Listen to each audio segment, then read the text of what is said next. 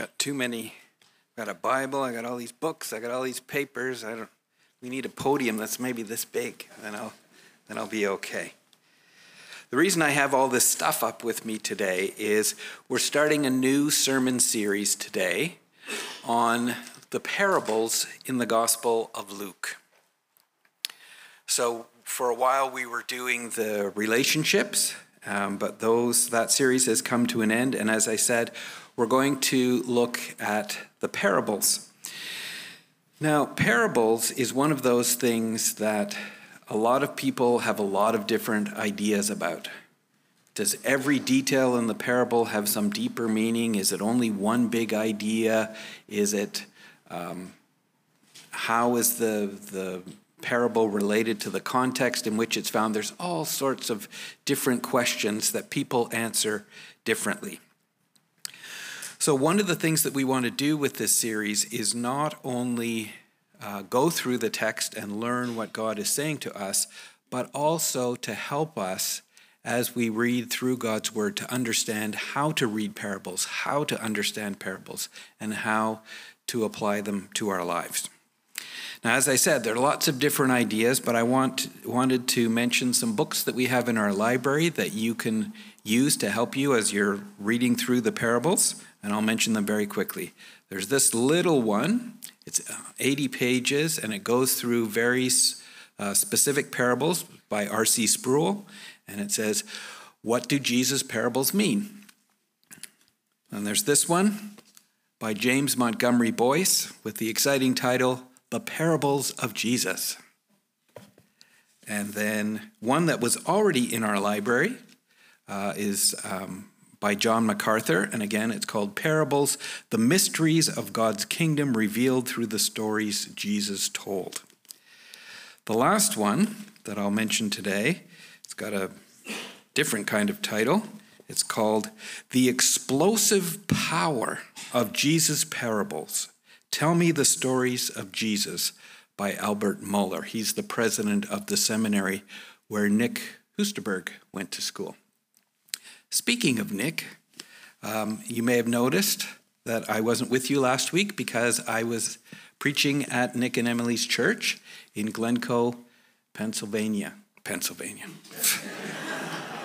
Glencoe, Ontario. Where did Pennsylvania come from? I don't know. I used to live in Pennsylvania a long time ago. Anyway, Glencoe, Ontario. When we drove there, we got in such a traffic jam. I think we could have gotten to Pennsylvania faster than than there, but it's a lovely little town, 2,200 people. The church is going really well. They started December 1st. They've got between 80 and 90 people every Sunday now. They meet in the agricultural hall.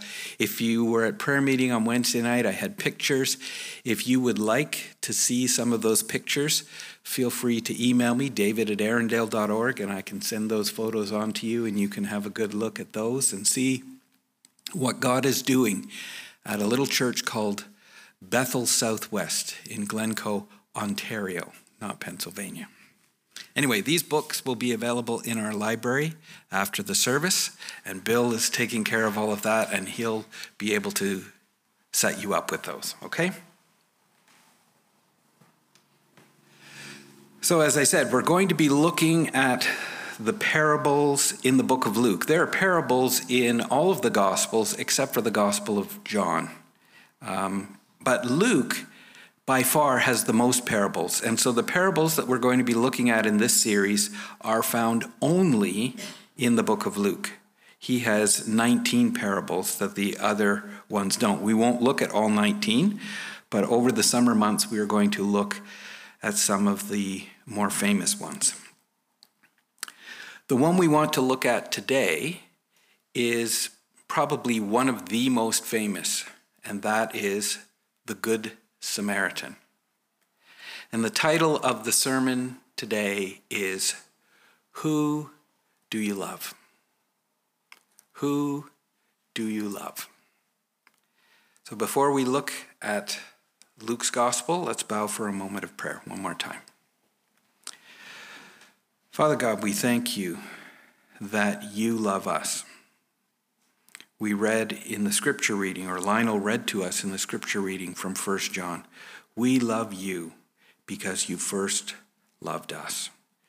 And we thank you for the love that you have shown through your Son. For God so loved the world that he gave his only Son, that whoever believes in him will not perish, but have everlasting life. And so today, as we look at this famous parable, we may be familiar with the details, but I pray again that you would open our ears to hear what the Spirit is saying to each one of us, that our hearts would be open and our wills would be bent to obedience towards you. So cleanse my lips now to speak your truth, I pray in Jesus' name. Amen. All right.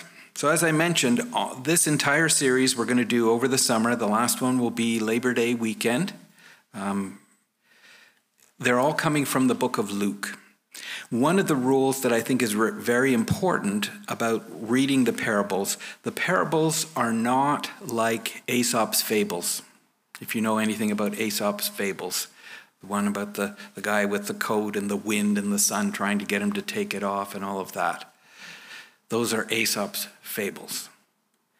But in the Bible, Jesus used, uses parables to tell a story. But it's not just a random story where Jesus stops in the middle of the road and says, Hey, let me tell you a story.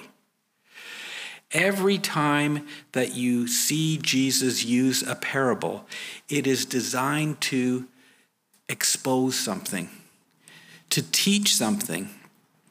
But when he teaches that something, he always does it in a very unexpected and shocking way. In other words, the stories that Jesus tells are, as Albert Mohler puts it, explosive. They are designed to shock you and offend you and expose you for the bias or the, the wrong thinking that you may have. And the Good Samaritan is just one of those stories. So, in order to establish the context for this, I need to do a very quick uh, background for the context. When we look at the book of Luke, Luke tells us directly at the beginning of the book what he's trying to do with his gospel. He says in verses 1 to 4 that he wants to accomplish two things. Number one, he wants to give an orderly account of what Jesus has said and done. And secondly, he tells us he wants to give us certainty. He wants us to be able to know the truth of salvation in Jesus. That Jesus is the only way to have a relationship with God. So everything that he writes in the book has to be filtered through that lens. How is this showing us what Jesus said and did? And how is this proving to us and giving us certainty that Jesus is the only way? So when Luke starts his book, he has Jesus as a baby, and then he grows up very quickly. And up until chapter 9, Jesus spends all of his time up in the north part of Israel, up around the Sea of Galilee. But starting in at the end of chapter 9 and all the way through to the end of chapter 19, Jesus is on a journey and he's going from the north and he's working his way down through the various parts of Israel to end up in Jerusalem. So then, the last part of the book, beginning in chapter 19 and going to the end of the book, is where Jesus is in Jerusalem, he dies on the cross, and is raised from the dead. So the parable of the Good Samaritan comes in chapter 10. And so in chapter 10, as I said, we can't take this parable and rip it out of its context. It is surrounded by material that is talking about discipleship. What does it mean to be a disciple of Jesus? So in chapter 9, at the very end of the chapter, Jesus spends some time explaining the cost of being a disciple. Being a disciple of Jesus is not free. Salvation is free, but following Jesus costs. It costs you your life. You give your life to Jesus. Then in chapter 10, after he's told them the cost of being a disciple, he sends out 72 of his followers to go and share the gospel, and they go out and come back and give a report. And then in the middle of chapter 10, Jesus talks about the blessedness that comes. There's a cost, but there's also a blessing of being Jesus' disciple. And it's, with, it's within this framework of discipleship that we come to this story of the Good Samaritan. And so that is the specific lens that we have to read the story through. All right, so what is the outline for the message today? We're going to be looking at Luke 10, starting at verse 25 and going to verse 42. And we're going to be answering two questions. Two questions for real disciples. So in Luke 10, verse 25 to 37, what we're going to see, the question that Jesus is answering is Do you really love your neighbor? And then in Luke 10, verse 38 to 42, he's going to answer the question Do you really love God? So those are the two questions today. Do you really love your neighbor? And do you really love God? So let's start with that first question Do you really love your neighbor? Now, before we read the text, there's something else that you need to be aware of. Most of my life, and most of my wife's life, most of my sister's lives, we have been teachers. And as a teacher, you you learn the different learning methods and the different ways of teaching. And no matter where you live in the world, different methods are often used to teach something. Sometimes it's lecture, sometimes it's discussion. Sometimes it's done with what's called manipulatives. You work with your hands and you try something and you learn by doing. Sometimes you learn by modeling, following after someone. But in the first century in Israel, when you began to talk about God and about spiritual things, the rabbis would meet together and they would teach each other and they would learn from each other in a special learning method. And we're going to see that learning method developed here in Luke chapter 10. That learning method is called rabbinical debate. And here's how it works the student comes, and the first thing he does is he asks the teacher a question. He wants to know something, so he goes to the teacher and he asks the teacher a question. Now, if this were North America, you would think that when the student asks the teacher a question, the next thing would be the teacher would answer the question. But that's not how it works. In this situation, what the teacher does is the teacher asks a counter question. And he asks the student a question to prompt the student to think about the question that they've asked. And then the student thinks it through and they give the best answer that they can give. And at the end, the teacher will tell them whether their answer is right or wrong and tell them to go do it. So we call that congratulations and an invitation to action. So, what we're going to see in Luke chapter 10, starting at verse 25, this cycle is going to play out twice. They're going to go through these four steps two times in a row. All right, so let's have a look and see what the text says. So, beginning at verse 25, the first cycle, verse 25 says, Behold, a lawyer stood up to put him to the test, saying, Teacher, what shall I do to inherit eternal life? Now, you can see on the PowerPoint and the way I read that verse, the word do is going to become very important throughout this uh, story that Jesus tells. What shall I do to inherit eternal life? Now, this guy is described as a lawyer. He's not simply a lawyer that goes to the court to argue cases. in the first century in Israel, a lawyer is someone who is an expert in Jewish law. He would be a person who would read the, the Old Testament law. They would copy the manuscripts. They would do a lot of work related to trying to understand what the law says. But in this situation, this person who is supposed to know the law inside and out comes to Jesus and asks him a question, not because he doesn't think he knows the answer, but because, as the text says, he's trying to test Jesus. He's trying to trip him up. He's trying to find a way to expose Jesus as not who he says he is. So, step one is the student asks a question. What's step two? Yeah, the teacher asks a counter question. So we go to verse 26. And he, that is Jesus, says to him, What is written in the law? How do you read it?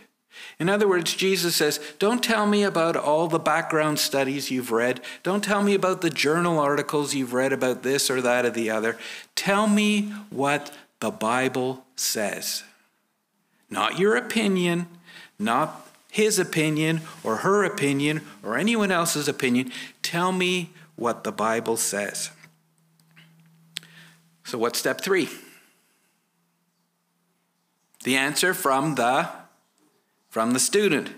So, verse 27 says this And he, speaking of the lawyer, this expert in the law, this is his answer You shall love the Lord your God with all your heart, and with all your soul, and with all your strength, and with all your mind, and your neighbor as yourself.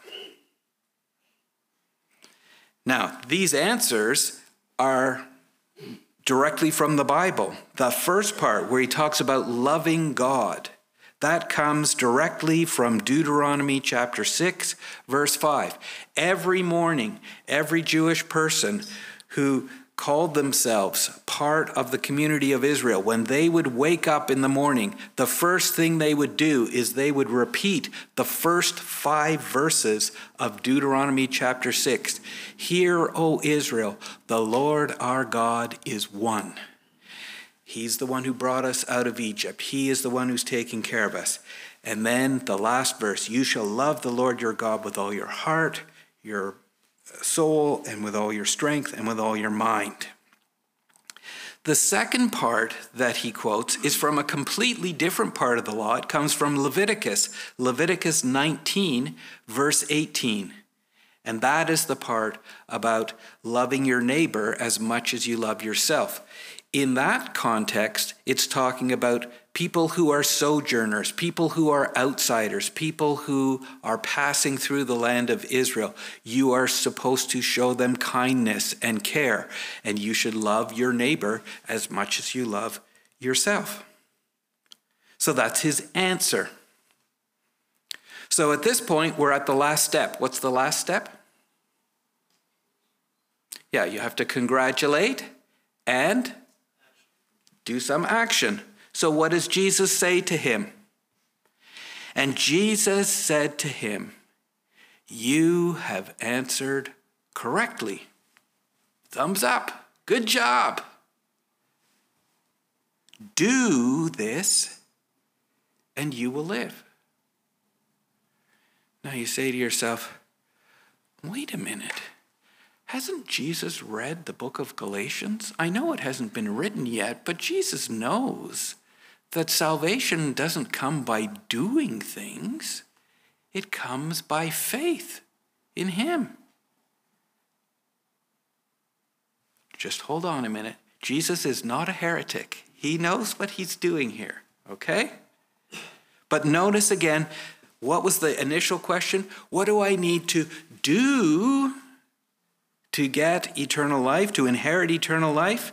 And Jesus says, Go and do this, and you will live. So that's the end of round one. Now it's round two. So we come to verse 29. And in verse 29, the lawyer says this But he, the lawyer, desiring to justify himself, desiring to show Jesus, hey, I'm already doing this. I'm already good to go. I'm already on the winning team, says to Jesus, Who's my neighbor? Who is my neighbor? Now, this guy's not stupid. He's really asking Jesus a, the question this way. He's really asking Jesus, Who is worthy of my love? Because he's just told Jesus, I'm supposed to love my neighbor as much as I love myself, but who qualifies as a neighbor? Who is the person that I'm supposed to be nice to? Who is the person that I'm supposed to take care of? It can't be everybody. And in the first century, the, there were two basic Jewish ideas. You could either go off and hide by yourself, and in that way, you never encountered anybody else, so you didn't have to help anybody, and you would fulfill the law. The other one was to say, Your neighbor is only the person who is in the covenant of Israel with you.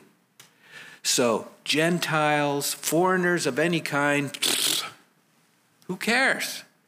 They are not a neighbor. And so, this is the part where the man is really trying to test Jesus. He's trying to expose Jesus to be not part of the right thinking way in Israel. So his question sounds innocent, but it's actually very cunning. Because not only, he's not really interested in finding out what Jesus thinks, he's interested in testing Jesus. He's interested in trapping Jesus and making Jesus say something that will make him unpopular. So now, that was step one again of round two. The second step is what? Counter question. So Jesus spends a long time developing his counter question, and he does so by telling the parable of the Good Samaritan. And here's what it says Jesus replied to this question Who's my neighbor? Jesus replied, a man was going down from Jerusalem to Jericho. By the way, when Jesus tells a story, as I said, Albert Mohler calls the stories of Jesus explosive. And here's why they're explosive. The beginning part of every story that Jesus tells follows what I would call the norm, the standard way of, of things are. In other words, at the beginning of this story, People all the time went from Jerusalem down to Jericho. Jericho is down on the coast. And when he says go down, the elevation drops over a thousand meters between Jerusalem and Jericho. And it's a long, winding, steep path, a road that you have to take. There are many hills and caves, and there is tremendous danger. The reason that people used to go from Jerusalem down to Jericho because Jericho was on the coast and it was a trading point. People would get on ships and they would take goods other places or they would bring goods in, and Jericho was a trading place. So people would go from Jerusalem to Jericho, Jericho to do business. They would bring money, they would bring goods. That was the place that you went to do business. So at the beginning of this story, Jesus is telling what I would call a very basic, simple, run of the mill story. A man was going down from Jerusalem to Jericho. And you can imagine if once people start to figure out all the people who are traveling between Jerusalem and Jericho either have a lot of money or a lot of stuff. You can imagine what happens. There are people hiding in the caves waiting, and when they see you come down by yourself, they're going to take your stuff, and if you fight them, they're going to beat you up. And what happens? a man was going down from Jerusalem to Jericho, and he fell among robbers, who stripped him and beat him and departed, leaving him half dead. Now, that's a terrible story, but frankly, a common story.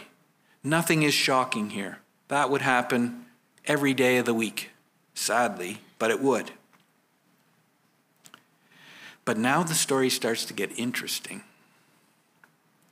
Because the next thing that Jesus says, now by chance, a priest was going down that road. And I can imagine the audience thinking, ooh, a priest.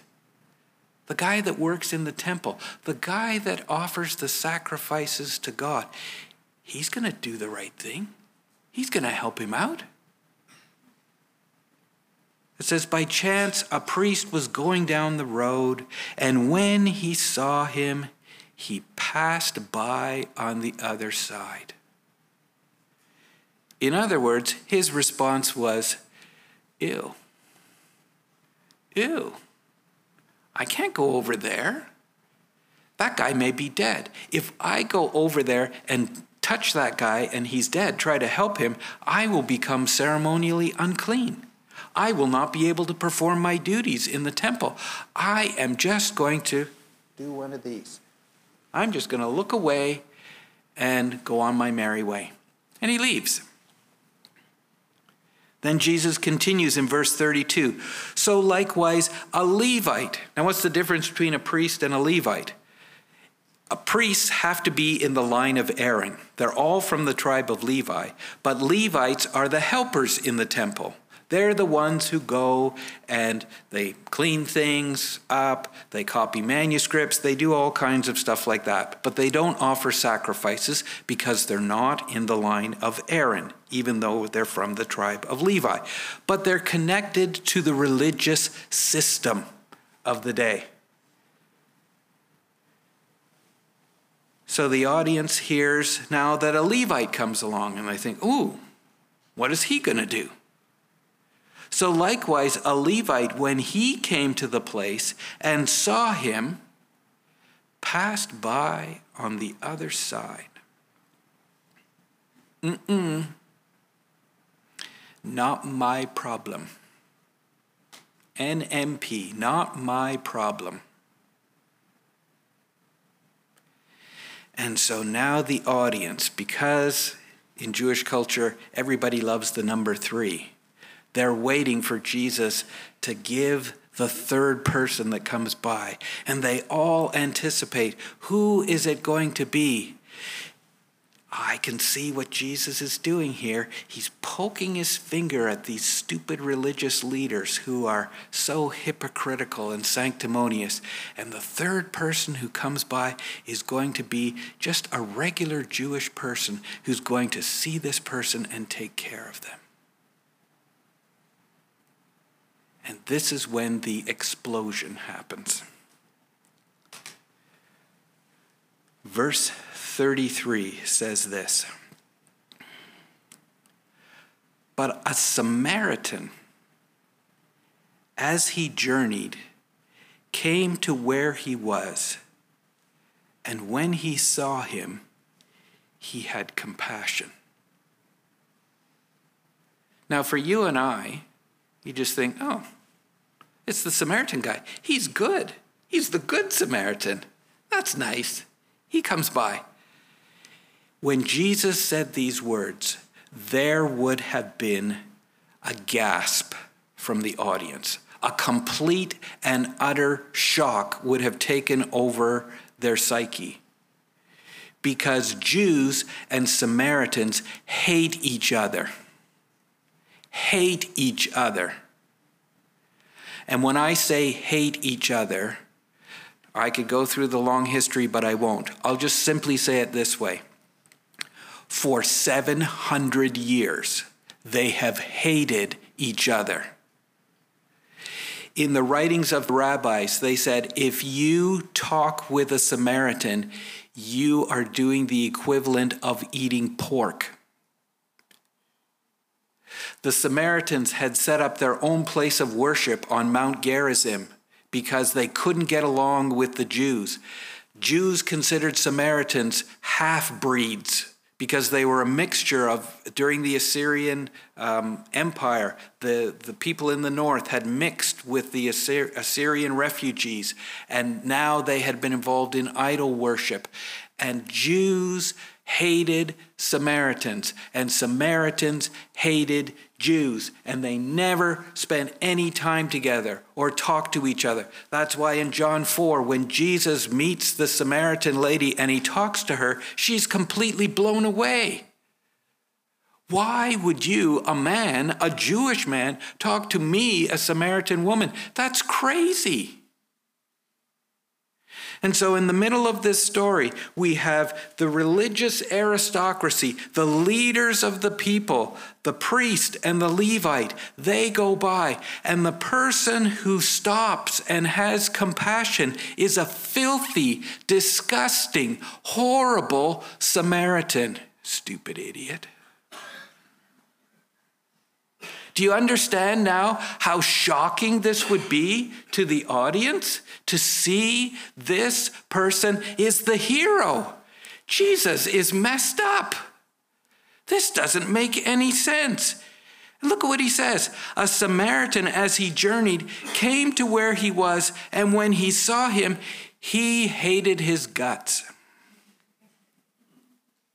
That would have been what they would have expected Jesus to say. But instead, it says he had compassion. So he saw the guy, he had compassion, but he didn't just say, Oh, that's too bad, and then go on his way. What does he do? First, in verse 34, he does this He went to him and bound up his wounds, pouring on oil and wine. The oil would be like a medicine, and the wine is to disinfect all the cuts and injuries that he has. Now, keep in mind, this guy is laying out in the middle of nowhere. The Samaritan goes and bends down to help him. There's every chance in the world somebody's going to come out of a cave and beat him up too. And yet he is willing to go and to bend down and to help this person. And then Jesus goes on and says this Then he set him on his own animal and brought him to an inn and took care of him. So again, he puts the guy on his donkey, I would assume, horse, donkey, whatever it was, and now he's walking. Meaning, if the robbers come out, who are they going to get first? They're going to get him. And he takes this filthy, disgusting Jewish person from his perspective or from his culture's perspective, and he takes him to a place and takes care of him. And Jesus isn't finished blowing their minds yet because in verse 35 he says this And the next day he took out two denarii. You say, that's like, what, two cents? No. Two denarii is two days' wages. So at minimum wage here, it would be several hundred dollars. And in fact, some of the commentators say the amount that he paid for the guy to stay there would cover at least 24 days for him to stay at that inn. He looked, he had compassion, and he did something. And he look at what it says. He took out two denarii and gave them to the innkeeper, saying, Take care of him, and whatever more you spend, I will repay you when I come back. So he's going to keep going down to Jericho, do his business, and on the way back, he's going to settle accounts. But he's already prepaid 24 days for this guy who hates his guts.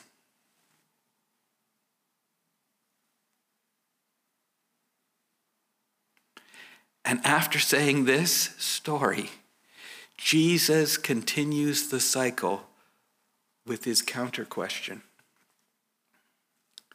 And what is his counter question? Which of these three do you think proved to be a neighbor to the man who fell among robbers.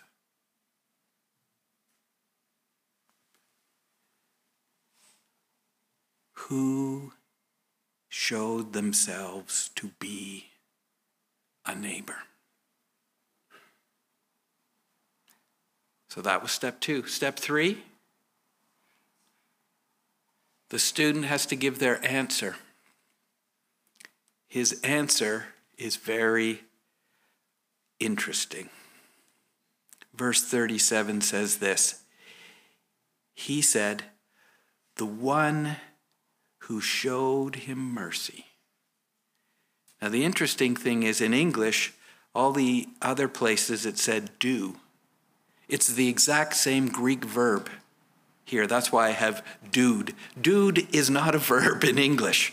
But what I'm trying to say is the guy at the beginning of the story said, What do I have to do? And Jesus said, Go and do it. And now in his answer, he says, It's the one who doed it, the one who actually did it, the one who showed him mercy.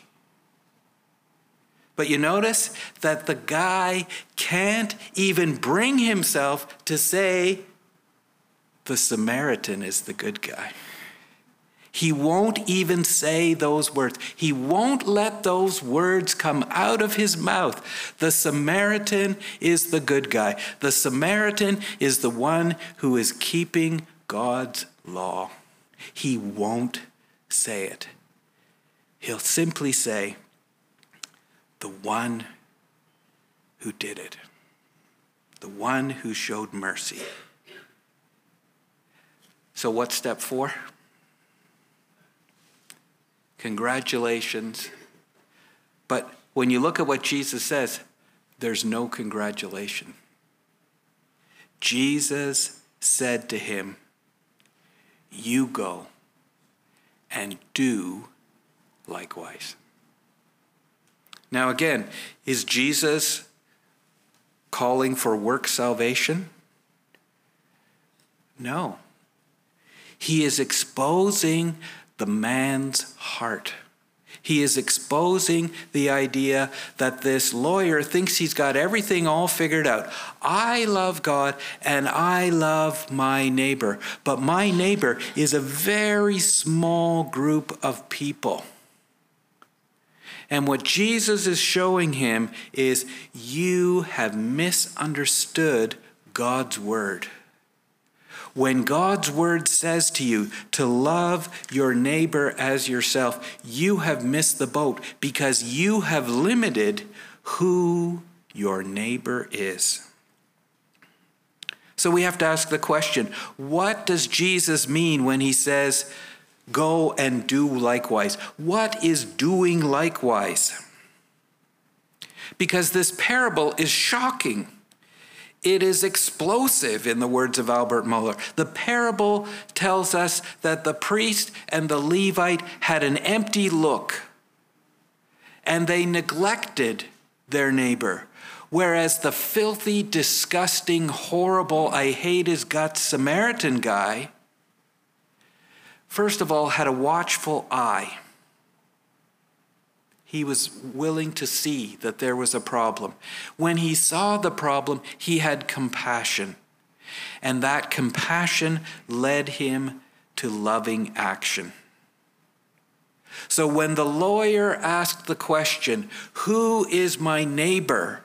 the question that he should have been asking was, What must I do to be a loving neighbor?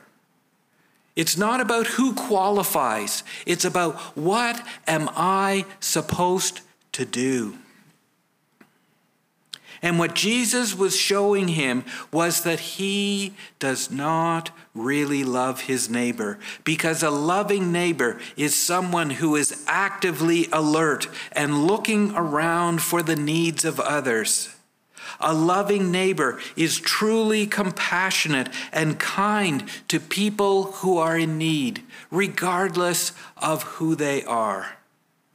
And a loving neighbor is deeply committed to loving action to help other people. That is an explosive parable. But the story's not done yet.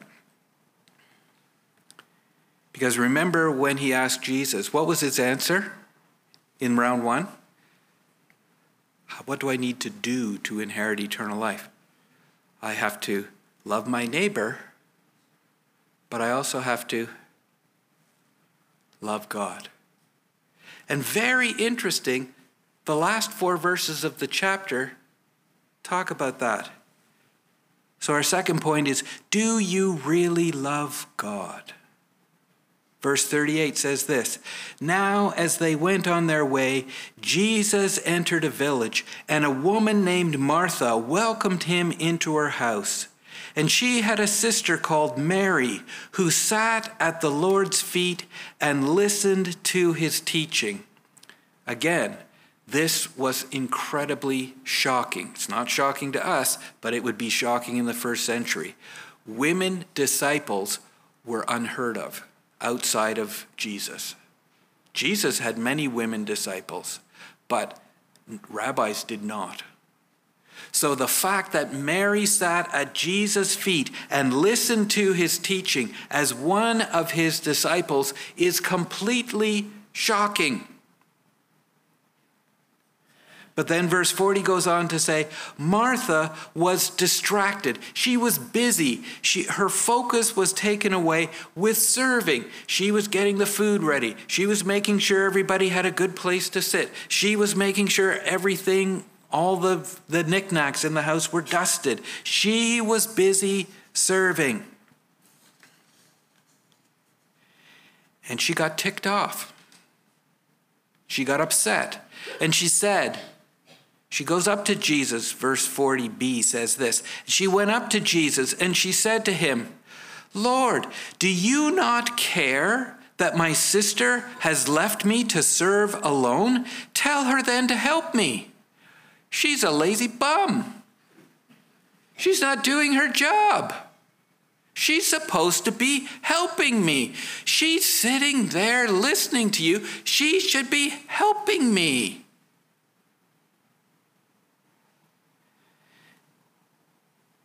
But what does Jesus say?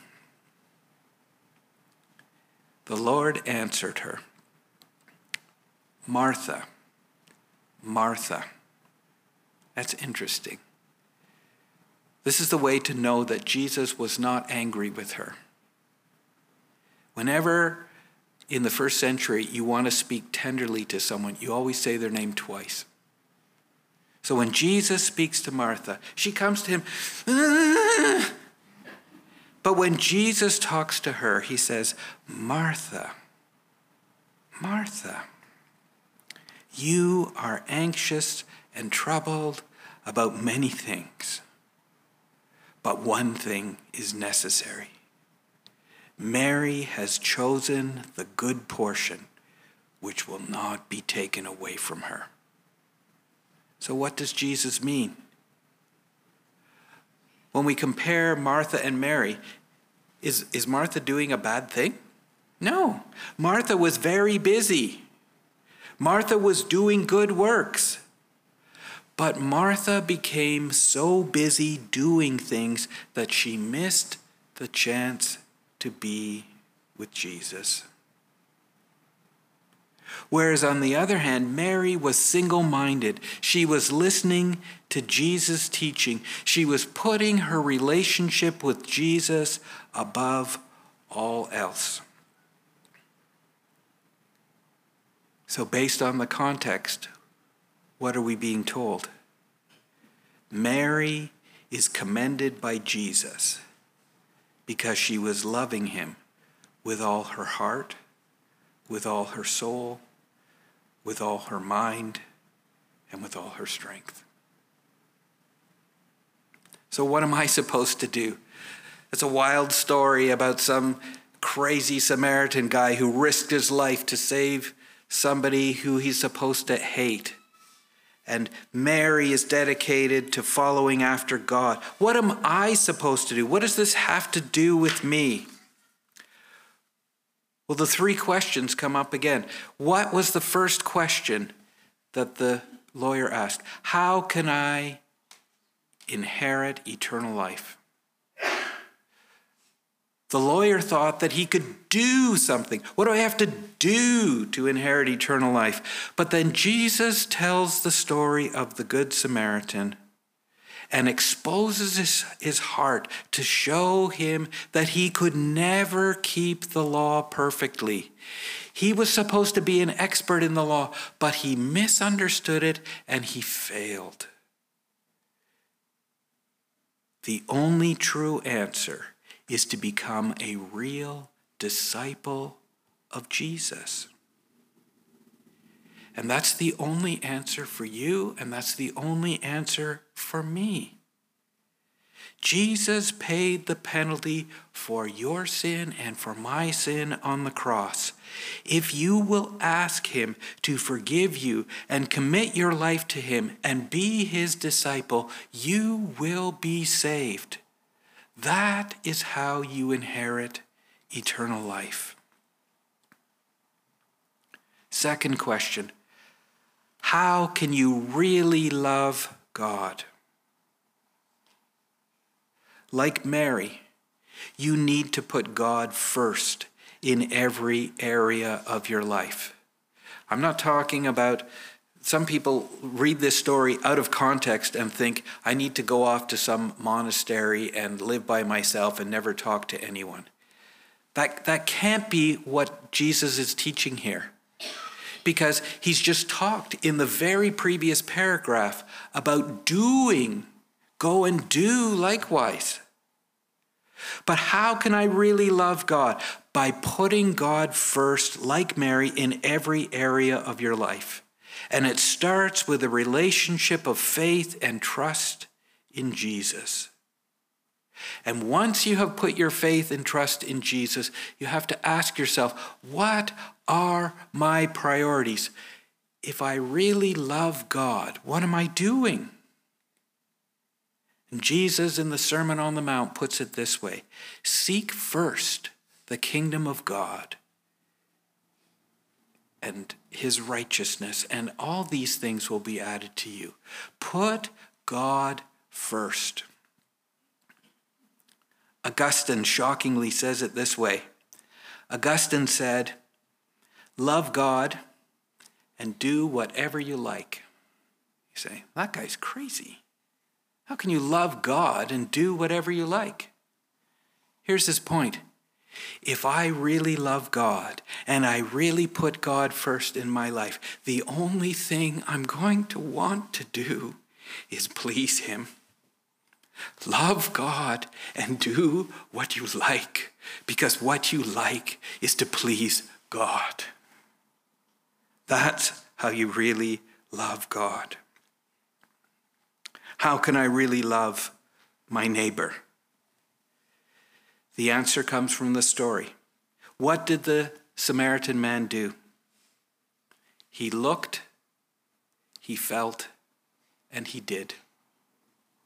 He looked and he felt and he did. We live in a world where people spend 90% of their time looking at a screen. When I lived in China, on the subway, people would bump into walls, they would bump into each other on the subway because nobody ever looked at anybody. If I am going to see the needs of my neighbor, I have to be looking. I have to be diligent about seeing who is out there. I have to feel. What did the Samaritan man feel? He felt compassion. Lots of times we look out and we see and we feel disgust. We feel hatred. We feel um, judgment. But when people are in need, a neighbor is in need, we need to feel compassion and we need to do something about it, to help them, to raise them up, and to share the good news of Jesus. That's why I'm so glad that here at our church we have the food pantry. We will tell you the message of Jesus and we will help you. That is being a good neighbor and that is loving God. That is what we are supposed to do. So every human being, not just people that I like or people that are close to me, every human being is created in the image of God. Everyone is my neighbor, and I must love them as much as I love myself. So look, feel, and do. But the shorter answer and the most important answer is to be like Jesus. There is no greater example of one who saw our need and was willing to go and die on the cross for people who hated him to give us new life. Jesus is the best neighbor ever. And so, in his words, I encourage you you go and do likewise. Let's pray. Father God, we thank you that Jesus was willing to go and to die on the cross for people who had turned their back on him, for people who were in rebellion against him, including me. And he was willing to die on the cross for my sin because he knew it would bring life for all who would believe in him. Thank you that Jesus is the best neighbor. Help us in our lives to turn to Jesus and to recognize that he is the only way to inherit eternal life. And once we have given our life to him, there are two things that we need to do in response to that work that Jesus has done for us, and that is to love you with all of our heart and our mind and our strength, and to love our neighbor as much as we love ourselves. Help us to live in a way that brings glory to you and lifts Jesus up. We pray in Jesus' name. Amen.